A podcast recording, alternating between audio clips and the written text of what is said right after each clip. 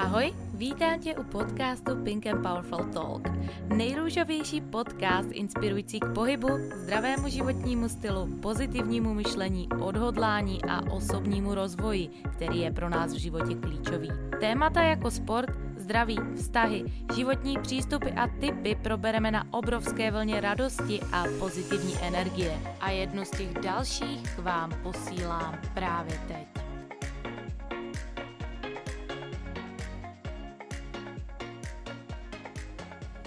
Dneska společně odbočíme trochu ze světa biznisu a vrátíme se ke svému mentálnímu zdraví, protože pokud nemáme zdraví, tak nemáme samozřejmě vůbec nic. A já jsem si sama prošla situacemi, kdy jsem na tom úplně mentálně v pohodě nebyla. A to, ať už to byly těžké chvíle, kdy jsem se dostala do hlubokých depresí, když jsem dostala zánět do krve, když jsem byla, troufám si říct, na svém vrcholu ve sportovní kariéře, nebo poté, když jsem se dostala do poruchu příjmy potravy.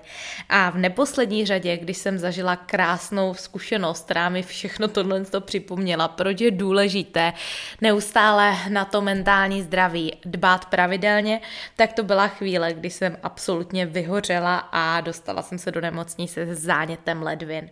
Já tohle zde neříkám proto, abyste mě litovali, vůbec ne. Já vám tohle říkám jako doznačný důvod, proč by se každá z nás měla starat o to své mentální zdraví, protože pokud budeme v pohodě my, bude v pohodě doma náš vztah, bude v pohodě naše podnikání, bude v pohodě úplně všechno.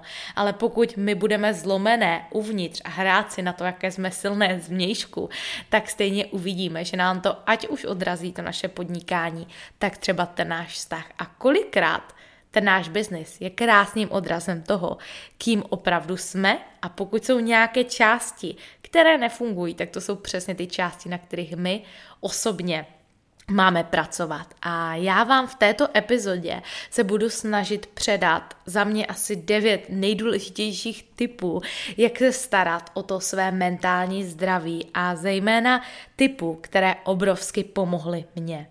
A tím jedním z prvních v nich je, aby každá z vás mluvila o svých pocitech.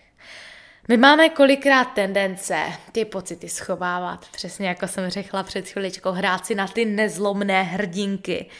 Já jsem taky byla nezlomná hrdinka, když jsem byla na vrcholu sportovní kariéry, vážila jsem 50 kg, dokázala jsem deadliftovat 90 kg, trénovat 4 hodiny denně. Byla jsem hrozně nezlomná z té vnější fyzické stránky, ale uvnitř byla ta vnitřní zlomená holčička, která si tohle vlastně vůbec nepřipouštěla, protože měla pocit, že říci něco nahlas, že není psychicky v pohodě, říct si o pomoc a vůbec prožít navenek ty své pocity, by byla slabost. A já chci, aby každá z vás se od toho oprostila, protože pocity jsou tvořené proto, aby se cítili. Feelings are created to feel. A proč tedy my máme tendenci ty pocity v nás schovávat? Protože máme přesně pocit, že když ukážeme tu naši slabou stránku, takže se nám může někdo smát. Možná máme nějaké komplexy z dětství.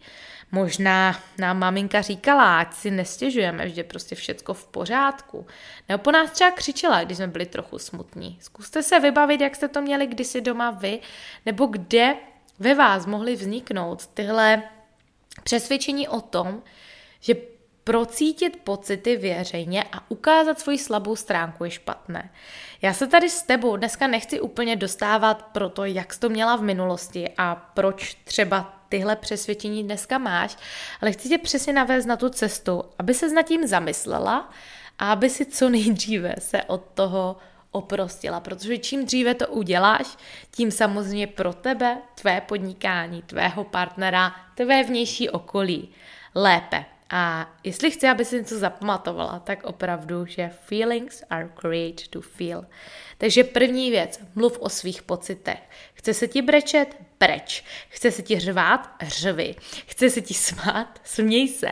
Chce se ti tancovat? Tancuj.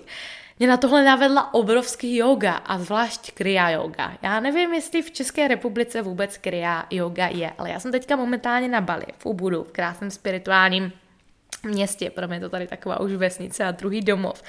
A jednou jsem se akcidentně přihlásila na kriya yogu. Absolutně jsem nevěděla, co od toho očekávat, ale přišla jsem do té místnosti. A už jsem viděla, že jsem na místě, na které asi nejsem úplně připravená. Všichni tam byli vlastně v kruhu, bylo tam tak maximálně 12 lidí, uprostředka byl takový oltář, byly tam květiny a ti lidi se jako připravovali, že se chytí za ty ruce. A já jsem byla ráno na józe a fakt jsem se tam přihlásila úplnou náhodou, ale byla jsem tak hrozně guided, že tam mám být.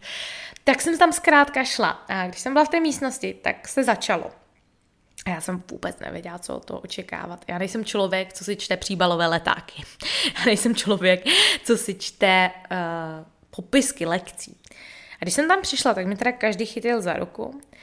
A lektorka byla taková strašně něžná černoška, něžná slečna, tak 40 kilo, bílé obličení, fakt nádherná holka, opravdu jako nádherná holka. Ale bylo to přesně takové to něžné slunčko, od kterého byste tohle vůbec nečekali. A my jsme se vlastně chytli za tu ruku. A teď to začalo. Nádech a my jsme jenom hodinu řvali. U toho řevu jsme si mačkali různé body, které měly, co jsem pochopila, aktivovat různé čakry a podobně.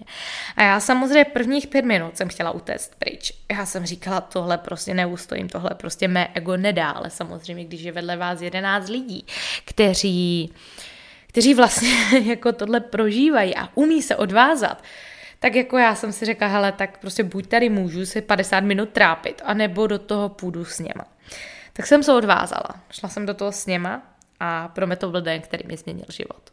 Protože od té chvíle mě to hrozně pomohlo projevovat se zpátky, stát ve své síle, říkat, když já něco říkat chci, nebát se říct, když něco dělat nechci, nebát se říkat ne, zkrátka mluvit o svých pocitech a říkat to, jak se konkrétně cítím, ale i prosazovat i to, co chci já. A co pro mě bylo nejvíce kouzelné a ta myšlenka mi dodnes utkvěla paměti, že my jsme vlastně na konci seděli v tom kruhu po té meditaci závěrečné, když už jsme konečně mohli být ticho, protože každý měl hrozně vyřvané hlasivky. A seděli jsme. A každý vlastně říkal jejich pocity. A když přišlo na mě, tak jsem řekla, že jsem byla vedena tady přijít a že jsem za to hrozně vděčná, že jsem bojovala hrozně se gem. Ale že jsem to ustála, že jsem za to moc ráda. Spousta lidí vedle říkalo, že už tam je několikátou lekci, až se vlastně cítí hrozně dobře a že jim to stabilně pomáhá. A jako poslední byl dědeček, kterému bylo tak 85 let. Je tady spousta takových skvělých aktivních důchodců, kteří tady na Bali jsou, absolutně to miluju, i proto tohle to místo. A on se jenom podíval na všechny a řekl, kéž bych já si mohl dovolit takhle před svou manželkou křičet, smát, brečet, jen tak být. A já teďka mám úplně husí kůži, já věřím, že teďka vy za těma sluchátkama, nebo kde mě teďka posloucháte taky. A to bylo přesně pro mě uvědomění. Wow, to je přesně ono. Máme doma kolikrát nejbližší osobu, ale bojíme se před ní brečet. Bojíme se před ní smát, bojíme se před ní zkrátka být takový, jací jsme. Ale jaké to je nosit tuhle tu masku? Jaké tohle je nosit tuhle masku týden, rok, 10, 20, 50, 70 let?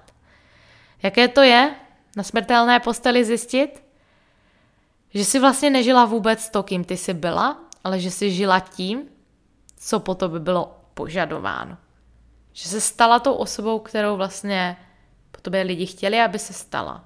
Nic neříkat, nic nedělat jinak, hlavně nevyzařovat ničím, ať už talenty, tak vůbec jako tím, že jsi třeba zrovna smutná, tak zkrátka jen být v tom normálu.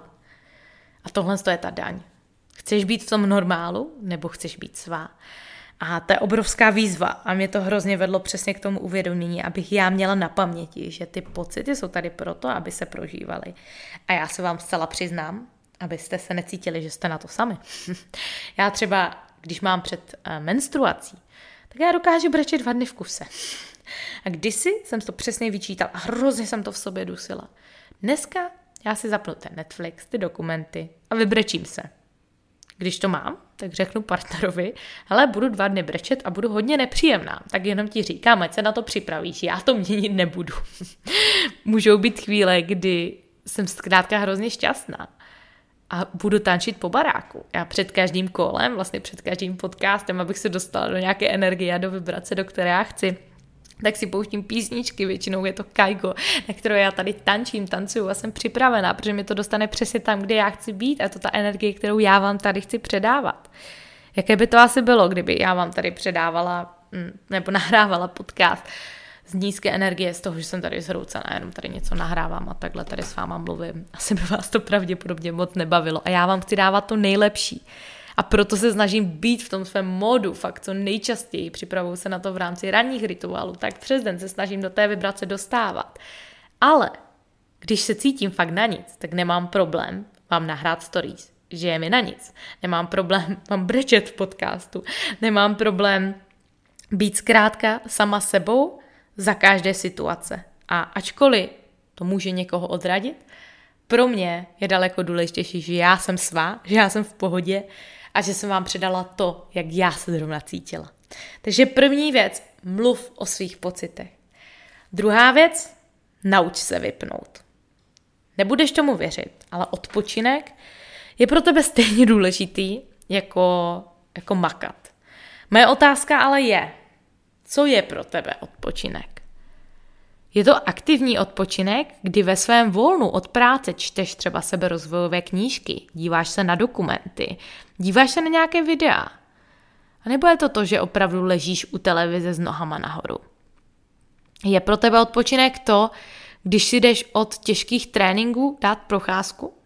A nebo to, když zase budeš ležet na tom gauči a dívat se na negativní zprávy? Je pro tebe lepší forma odpočinku jít si o víkendu zasurfovat, jít na vlny, jít si užít moře, jít se proběhnout po pláži? A nebo zase se dívat jenom na ten seriál? Já vím, že každá z nás má chvíle, kdy chce na ten Netflix podívat. A to je v pořádku, ale já upřímně se ani na seriály nedívám, ani na žádné věci, které jim vlastně jakoby nic nedávají. Já si raději zapnu ten dokument, ale to už je můj standard, to je v pořádku. Zase stojím za tím, že každá z nás by se měla mít ráda i ve chvíli, kdy má zrovna jako kouká jenom do zdi a má nohy nahoře. Ale ten odpočinek nemusí být vždycky o tom pasivním přístupu. Odpočinek může být o aktivním přístupu. O procházce, o tom, že se projdete s partnerem ven a projdete se na tu večeři, namísto toho, abyste tam jeli autem.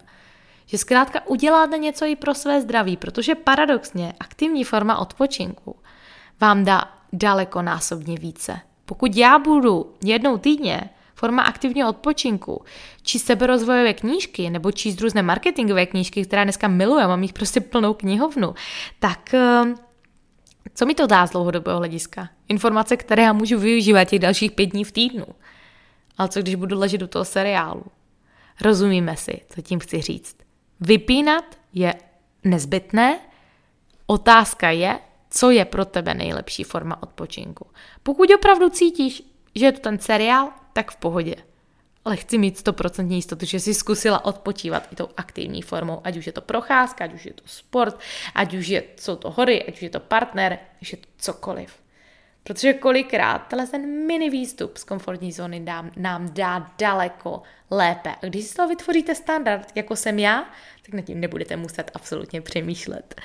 Třetí věc je, abyste se nebáli si nechat pomoci. A teďka ve všech sférách, ať už je to v práci, tak se odprostěte od toho, že všechno musíte zvládnout sami. Zvlášť podnikání. Kdybych já dneska měla dělat všechno sama, tak asi nejsem tam, kde jsem dneska. Nemusíte všechno zvládnout sami. Můžete úkoly delegovat, můžete si zeptat o radu, můžete si zaplatit nějakého experta, který vám pomůže s automatizacemi, kterým vy se nebudete muset nadále věnovat, tudíž budete mít více času na to, abyste měli na sebe čas, na to své já, na to své mentální já, klidně na ten osobní růst, osobní rozvoj. Ať už je to doma, zase nemusíte všechno zvládnout sami. Nemusíte sami uklízet. Nemusíte se sami starat o tu domácnost. Nemusíte sami jezdit na ty nákupy. Nemusíte být otrokem domácnosti. Vy jste doma pravděpodobně 2. A pokud jste maminky a máte už děti, tak zase máte druhého člověka, který s váma to dítě měl. Pokud ne, tak to je samozřejmě výjimka. Ale pokud ano, tak samozřejmě jste na to 2. A spousta žen si myslí, že na to musí být sami. Jsou na to sami, dokud si neřeknou. A Říkat si o to po 5, 10 letech, co to nějakým stylem doma funguje a člověk neustále couvá, tak je to výzva. A bude to daleko těžší, než na tom začátku si tam stoupnout a říct, hele, ale já nejsem člověk, co bude tady dělat to a to a to, samozřejmě jsem schopná se přizpůsobit, ale tohle je můj standard a pod něj prostě nejdu. Proč? Protože i když ta druhá strana uvidí, že vy si sakra stojíte v té své síle a že jste tady připravené komunikovat tak, aby to vyhovovalo obou stranám, nejenom vám, ale obou stranám, tak vidíte, že ten partner moc rád vám dá na to řešení.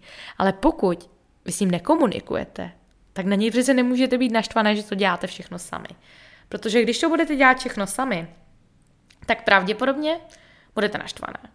To naštvání budete přenášet na partnera, tak děti. Tím pádem děti vám to budou vracet. Partner vám to bude vracet. Kde to pojede? Kde to povede? Vlastně stačilo tak málo. Jen komunikovat a zkusit si společně sednout a probrat, co je nezbytné, aby si dělala ty a co by se mohlo delegovat dále, ať už mezi partnera, tak někoho dalšího. A pomoc se samozřejmě může vztahovat ať už na terapeuta, na kouče, nebo mentora, s kterým ty můžeš všechno otevřeně sdílet a nechat si dát na věc jiný úhel pohledu. Já jsem si nechala pomoci ve chvíli, když jsem na tom nebyla psychicky dobře, a to přesně konkrétně se záchvatovým přejídáním. A v tuto chvíli já vím, jak je hrozně důležité si vybírat člověka, od kterého si necháváte pomoci. Protože já si nechávala pomoci od člověka, který s tímto nikdy neměl zkušenost. A nebylo to to nejlepší rozhodnutí. Člověk mě paradoxně dostal daleko níže, než jsem byla já vlastně bez něj. Ale pro mě to byla neskutečná lekce a neskutečná zkušenost a za to zase dneska děkuju. Vidíte, že já jsem za všechny lekce fakt jako vděčná, abych si vždycky brala rady od lidí, kteří jsou tam, kde já chci být. Proto pokud máte ve svých sociálních sítích člověka, který je tam, kde chcete být, ať už je to v kterékoliv sféře, nebo třeba máte kamarádku, která má doma super vztah a víte, že u vás to skřípe, tak si ji zeptej. Hele, co děláš jinak? Čím se můžeš ty inspirovat? Co si z toho můžeš vzít? Co můžeš aplikovat do tvého vztahu? Máš vedle sebe nějakém okolí, třeba souseda milionáře, tak se ho zeptej, jak to udělal. Oni ti lidi moc rádi to budou sdílet, ale nebudou to sdílet, pokud ty se jich sama nezeptáš. Takže nechej si pomoci, ať už je to v rámci mentálního zdraví, tak třeba konzultace, to, že se můžeš vypovídat, a nebo pomoci v tom, že nemusíš googlit všechno 5 let, ztrácet na tom zdravý čas a tvoji cennou energii, ale že můžeš jít rovnou za svým. Za 4. udržuj své já v pohybu. Upřímně pohyb je nejlepší způsob, jak dneska posílit naše tělo, organismus a i mysl.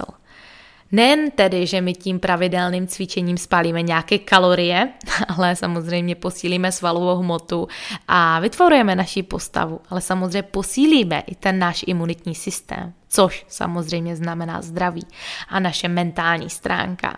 Sport nám zaručeně zlepší náladu a sníží nám pocity úzkosti, stresu nebo třeba depresí, protože samozřejmě pravidelným pohybem zvyšujeme hormon seronin a neropinefrin. Což znamená, že když my budeme běhat, tak asi nedoběhneme domů jako trosky, samozřejmě pokud se absolutně nezničíme. Ale stalo se ti někdy, že jsi třeba docvičila jogu, doběhla z nějakou tréninku a měla špatnou náladu? Asi těžko. Já sama dneska vnímám pohyb jako fakt nezbytnou součást mého dne, ale pohyb jako cesta ke zdravému já je něco jiného, jako pohyb, jako forma nesebedestrukce. Já jsem si dlouho myslela, že pohyb je pro mě cesta tenkrát ke zdravému já, ale tenkrát to pro mě byla sebedestrukce. Profesionální sport není cesta ke zdravému já. Věděla jsem to někde na té vnější úrovni, ale podvědomě jsem tomu absolutně nerozuměla. To, že jsem běhala 600 km měsíčně, jsem si myslela, že je zdravý. To, že jsem trénovala 4 hodiny denně, 6 dní v týdnu, kolikrát 7, jsem si myslela, že je zdravý. Je obrovský rozdíl mezi pohybem jako cesta ke zdravému já a pohybem jako forma sebedestrukce. A každá z vás by měla být dost upřímná na to, aby se podívala sama sobě do očí a řekla si, OK, sportuji proč? Upřímně, co mi ten sport dává? Bere mi to psychicky, když já se nutím chodit 7krát týdně do toho fitka? Není to třeba na mě moc? Já jsem proto, aby člověk vystupoval z komfortní zóny, ale tady je hrozně tenká ta hranice, kdy už je to moc a kdy vlastně člověk spadá do toho komfortu, kdy se mu nechce. Každá z nás by měla upřímně v tomhle tom dát ego dolů a podívat se na sebe hrozně upřímně a říct si, OK, je to teďka, že se mi nechce? A nebo to teďka, že vážně už vím, že to ani neprospíváme psychice, protože se tlačím do něčeho, co už ani pro mě není zdravé.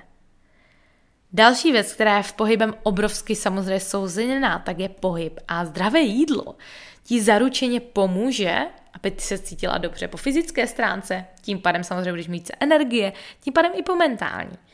Ale stejně jako na tebe byla otázka, co je pro tebe pohyb, jako cesta ke zdravému já, tak moje otázka je, co je pro tebe zdravé. Pro mě dnes zdravé není přehnané počítání kalorií, odepírání si, IFIM, aneb dej si koblihu místo přílohy, svačinkování 5x denně, stálá koncentrace na jídlo.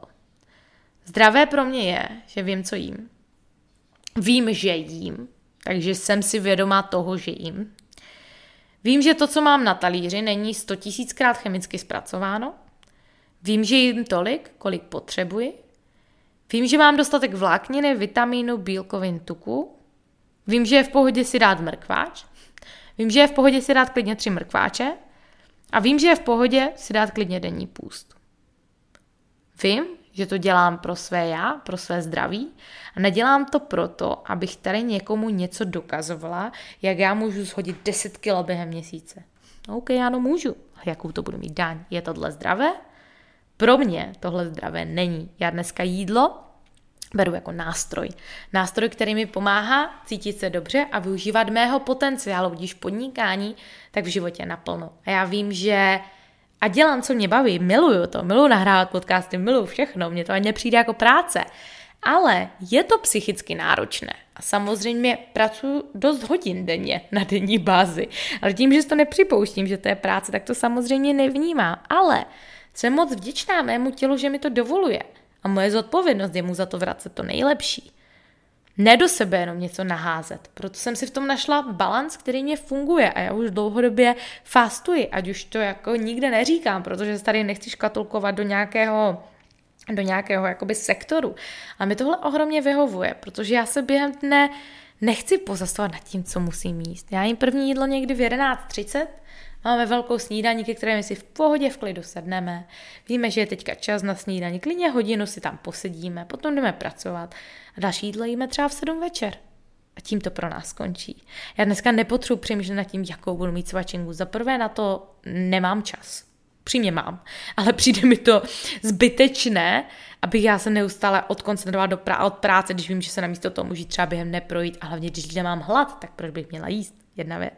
Druhá věc, která mě ohromně pomohla, tak to jsou pusty. Já tady k tomu nikomu nenavádím, ale když si podíváte na nejrůznější studie a takhle, tak my pořád máme tendence být plní.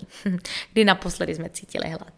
Kdy naposledy jsme se cítili, že jsme tělu se nějak pročistili. A my jsme se rozhodli, že budeme pustovat jednou týdně, což není jako nic zásadního, že budeme jenom na vodě a upřímně mě to dalo tolik, že ten minulý týden, že mi to neskutečně posunulo i po té mentální stránce dále. Takže za to já jsem ohromně vděčná. A kdo z vás se chce o tomto tématu dozvědět víc, tak možná tady zařídím hosta, který bez náma mohl tyhle témata vůbec jak třeba i zabránit nebo podpořit ten proces toho nestárnutí, ať už toho vnitřní stránky, tak ty vnější si tady pozvat. Ale o to zase někdy přijde příště. Další věc, která je samozřejmě dost s tímto tématem v souladu, tak, aby si pila dostatek tekutin. Moje otázka je, kolik piješ vody. Mně osobně pomohlo, nebo takhle, já jsem vždycky pila dostatek vody, protože vždycky, když jsem počítala, že měla láhev a třeba ve škole jsem se nudila, tak jsem vždycky pila. Ale jenom proto, že jsem tam měla tu láhev. Když já jsem si nenachystala tu lahvičku s tou vodou, tak samozřejmě jsem měla tendence chodit pro jídlo, protože jsem si myslela, že mám hlad, ale ne nadarmo se říká, že hlad je převlečená žízeň a klišé jsou klišé, protože jsou pravda. A já dneska vypiju třeba asi 3 litry vody denně, protože se cítím hydratovaná, protože mám pocit, že mi to stačí, ale samozřejmě, když jsme na pláži nebo jsme tady venku na Bali, jako naštěstí dost vlhko, ale když jsme fakt v prostředí, kde je dusno, tak samozřejmě vypijeme klidně i více. Ale vím, že mám dostatek a je pro mě lepší vypít více vody než méně vody. A mě hrozně pomohlo za prvé mít vždycky láhev s vodou na stole, před každým jídlem vypít 0,5 litru vody s citronem a ledem, to je pro mě jako alfa omega, a každé ráno vypít takhle vodu. Tím pádem, pokud vy na to nejste zvyklí úplně tak jako pocucávám já i během tohoto podcastu, tak klidně si dejte třeba 5krát denně, že si vypijete 0,5 litru vody. Nebudete na to muset myslet, máte 5krát naplněnou lahvičku a zažila jsem spousty případů, kdy lidi, co na to nemysleli, si mají dělali čárky na ty flaštičky. Nebo klidně do počítače. Dneska milion nástrojů, jak sledovat dostatek tekutin, ale samozřejmě dostatek tekutin je klíčový. A když jsme třeba měli ten pust, tak jsme třeba vypili možná 6 litrů vody, jako fakt hodně. Ale bylo neskutečné fakt sledovat, jak se to tělo i čistí po této stránce, že ho fakt jako člověk ničím nezatěžoval. Žádná káva, že jo, žádný kofein, žádné čajčky, žádná matcha. Žádné nic. A to tělo mohlo krásně fungovat. A další den jsme se zbudili s tak neskutečnou energií, že to je fakt něco, co wow, chci prostě zažít ještě několikrát v měsíci. Další věc, aby si dostatečně spala. Já vím, že business vyžaduje spousty práce, vím, že občas vztah vyžaduje spousty času, vím, že vyžaduje spousty času naše koníčky. Co jsem se ale naučila je, že nikdy nic z toho nebude na úkor mého zdraví. A práce nikdy nebude na úkor mého vztahu. A pár let zpátky jsem to takhle neměla. Já jsem all in, znáte mě, já jsem all in. Business je pro mě na prvním místě, ale k čemu je ten výsledek, když to nebude mít člověk s kým slavit? K čemu jsou ty peníze, když je nebude mít člověk s kým sdílet? K čemu jsou ty výsledky, když člověk vlastně na konci jde do toho cíle a bude sám? Já dneska vnímám vztah jako něco neskutečného, co není růžové ze začátku, a jestli to je růžové ze začátku, tak vám hrozně moc gratuluju, ale v našem případě to tak určitě není. Ale že to je něco, co se musí budovat. A stejně jako ta socha se musí rýsovat a vyklepávat ty kousky, které už tam nepatří, tak takhle já dneska vnímám náš vztah. Stejně tak podnikání se musí budovat. A vím, že když já budu dávat pozornost obou těm stránkám, budu se snažit mít v těch životních rovinách nějaký balans, už je to mé osobní já, to mé zdraví, ten pohyb, ty koníčky, ten osobní růst, abych já se cítila dobře, tak ten biznis bude fungovat, tak bude i ten vztah v pohodě. Ale pokud já budu na úkor biznesu vlastně podceňovat ten spánek, to mé zdraví a ten vztah, tak samozřejmě ty dvě věci se proti mě v vozovkách spiknou a spadne mi i ta třetí věc. Je opravdu důležité, aby člověk dával na ten spánek důraz. Samozřejmě byly časy, co já jsem pracovala po nocích, ale upřímně dneska už to neudělám. Já dneska vím, že ráno modříš večera a že i když proto budu muset stát dříve, tak raději vstanu dříve, než abych se tady trápila celou noc u počítače. Protože vím, že mám věci naplánované tak, abych je zvládla a že nepodceňuji od začátku. A to, že mám nějaký deadline, neznamená, že jsem týden seděla na zadku a podívala se na to poslední den. Ba naopak, naučila jsem se mít v biznesu systém a to je něco, co učím i mé holky v rámci VIP konzultací, tak kurzu, protože systém je dneska pro mě obrovský klíčový a já kdybych neměla systém, tak nemůžu nahrávat 4 epizody měsíčně podcastu, nemůžu dělat živé vysílání do skupiny VIP, podnikání pro holky, VIP skupina 2krát do týdne, nemůžu tvořit obsah na 2 profily, nemůžu do toho vést normálně funkční business, to, co je behind the scenes, to, co nejde vidět. Nemohla bych bez systému. A systém je něco, co mě ohromně pomohlo. A spánek je samozřejmě v tomhle klíčový, aby člověk fungoval dobře, protože pokud nebude člověk se hýbat, nebude jíst zdravě, nebude spát, tak ztratí jedinou věc, kterou má jenom jednou, a to je zdraví. Další klíčový tip je, aby si pravidelně vystupovala z tvé komfortní zóny. Protože pokud ty připravíš tvé tělo na nekomfort vědomě, tak ve chvíli, když přijde ta chvíle, kdy ty budeš muset vykročit z té komfortní zóny, aniž bys to očekávala, tak to bude daleko lépe. Jo, ta ledová sprcha, když si pod ní ráno stoupneš, tak nebudu ti povídat, není příjemná. Jsou tam takoví ti strašáci. Možná bych se na to dneska mohla vykašlat. Když jsem měla ledovou sprchu včera, asi dám až zítra. Není to příjemné. Stejně tak, jako není příjemné běžet na místo 10 km 11. Stejně tak, jako není úplně komfortní pustovat jednou týdně. Stejně tak, jako není komfortní dělat tu extra mile. Ale pokud jsi zvyklá pravidelně vystupovat z té komfortní zóny a naučíš se to na maličkostech, tak ty maličkosti poté tvoří ty velké věci. Ať už je to, že na místo 10 kilometrů běhneš 11. Ať už je to to, že si dáš třeba ten půst, ať už je to, že budeš ráno chodit do té ledové sprchy, když se zrovna nebudeš cítit, že to chceš dělat, nebo když budeš chodit cvičit a zrovna se ti nebude chtít. Ty výstupy z tvé komfortní zóny jsou pro tebe obrovský klíčové a to samozřejmě nejenom pro tvé fyzické zdraví, to, že chodíš cvičit, to, že si dáš tu ledovou sprchu, která samozřejmě posiluje imunitu, nebo to, že si půjdeš zaběhat. Ale podpoří to samozřejmě tvoji psychickou stránku a jako jsem s tebou sdělala před chviličkou, jak děláš něco, tak děláš všechno. A my kolikrát máme tendence ty maličkosti přehlížet, ale ty maličkosti tvoří nás. A pokud ráno odkládáš budík, pokud si neustaleš tu postel, protože se ti nechce, pokud dojíš to jídlo a neumyješ ten talíř, tohle jsou přesně ty malé detaily, které ale se ti můžou krásně poté zrcadlit v těch velkých věcech, v biznisových projektech.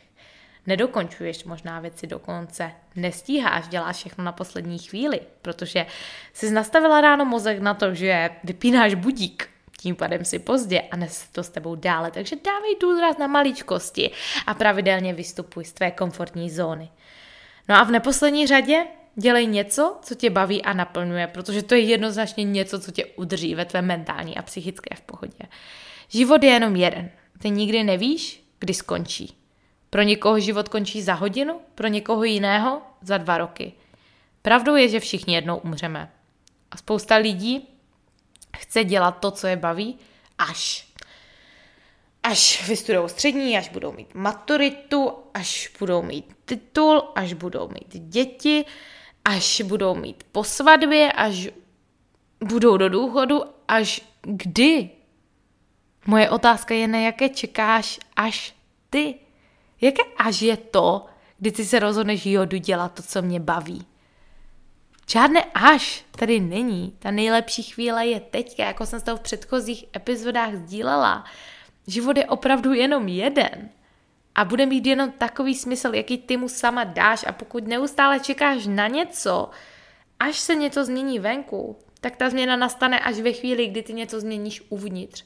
A pokud budeš dělat něco, co tě baví a naplňuje, tak uvidíš, že tě budou bavit dny tvoří týdny, týdny tvoří měsíce, měsíce tvoří roky a naše roky tvoří naše životy. Kdy jindy, když ne teďka. Každé z nás byly dány nějaké věci, nějaké dary, nějaké talenty, nějaké vlastnosti, ve které my máme tu zone of genius, takovou tu naši zónu fakt toho génia, kterou můžeme předávat dále. Zároveň si plnit ty naše sny a cítit to vnitřní naplnění, že pomáháme ostatním.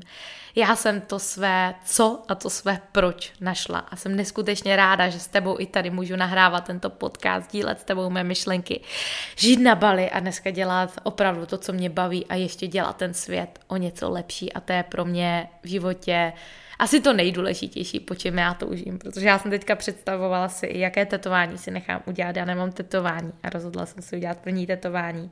A mé tetování by mělo zdůrazňovat 3 věci. Ať jsem dobrým člověkem, který září pro ostatní. Člověkem, který dává. A člověkem, který se řídí intuicí, která mu v každý moment říká, kterým směrem má jít. Takže, milé ženy, pro sumarizaci. Jak se starat o své mentální zdraví v 9 krocích? Mluvte o svých pocitech. Pocity jsou tvořeny k tomu, aby se cítili. Naučte se vypnout. Nechejte si pomoci. Udržujte své já v pohybu. Jezte zdravě. Pijte dostatek tekutin. Spěte dostatečně. Pravidelně vystupujte z vaší komfortní zóny a dělejte něco, co vás baví a naplňuje, protože život je zkrátka jen jeden. A tohle je z dnešní epizody podcastu Pink and Powerful Talk všechno. Budu ohromně vděčná, pokud mi dáš do soukromých zpráv vědět, jaký je tvůj největší aha moment z této epizody, co jsi z ní odnesla a co ti můžu přinést zase v příště. Tvůj názor je pro mě extrémně důležitý a čím více porozumím tomu, které epizody tě zajímají nejvíce, co tě baví, co potřebuješ znát a jaké jsou třeba teďka tvé momentální výzvy, kterými si procházíš, tím tím lepší obsah ti budu moci přinášet a tím více ti já můžu z mé strany pomoci. Zároveň jsi možná všimla, že podcast oslavil pár týdnů zpátky své první narozeniny a na kontě jsme měli společně nějakých 30 000 stažení, což o mé průměrné délce podcastu je nějakých 15 000 hodin poslechu, za což patří tobě a všem ostatním ženám, které právě teď poslouchají, obrovské díky.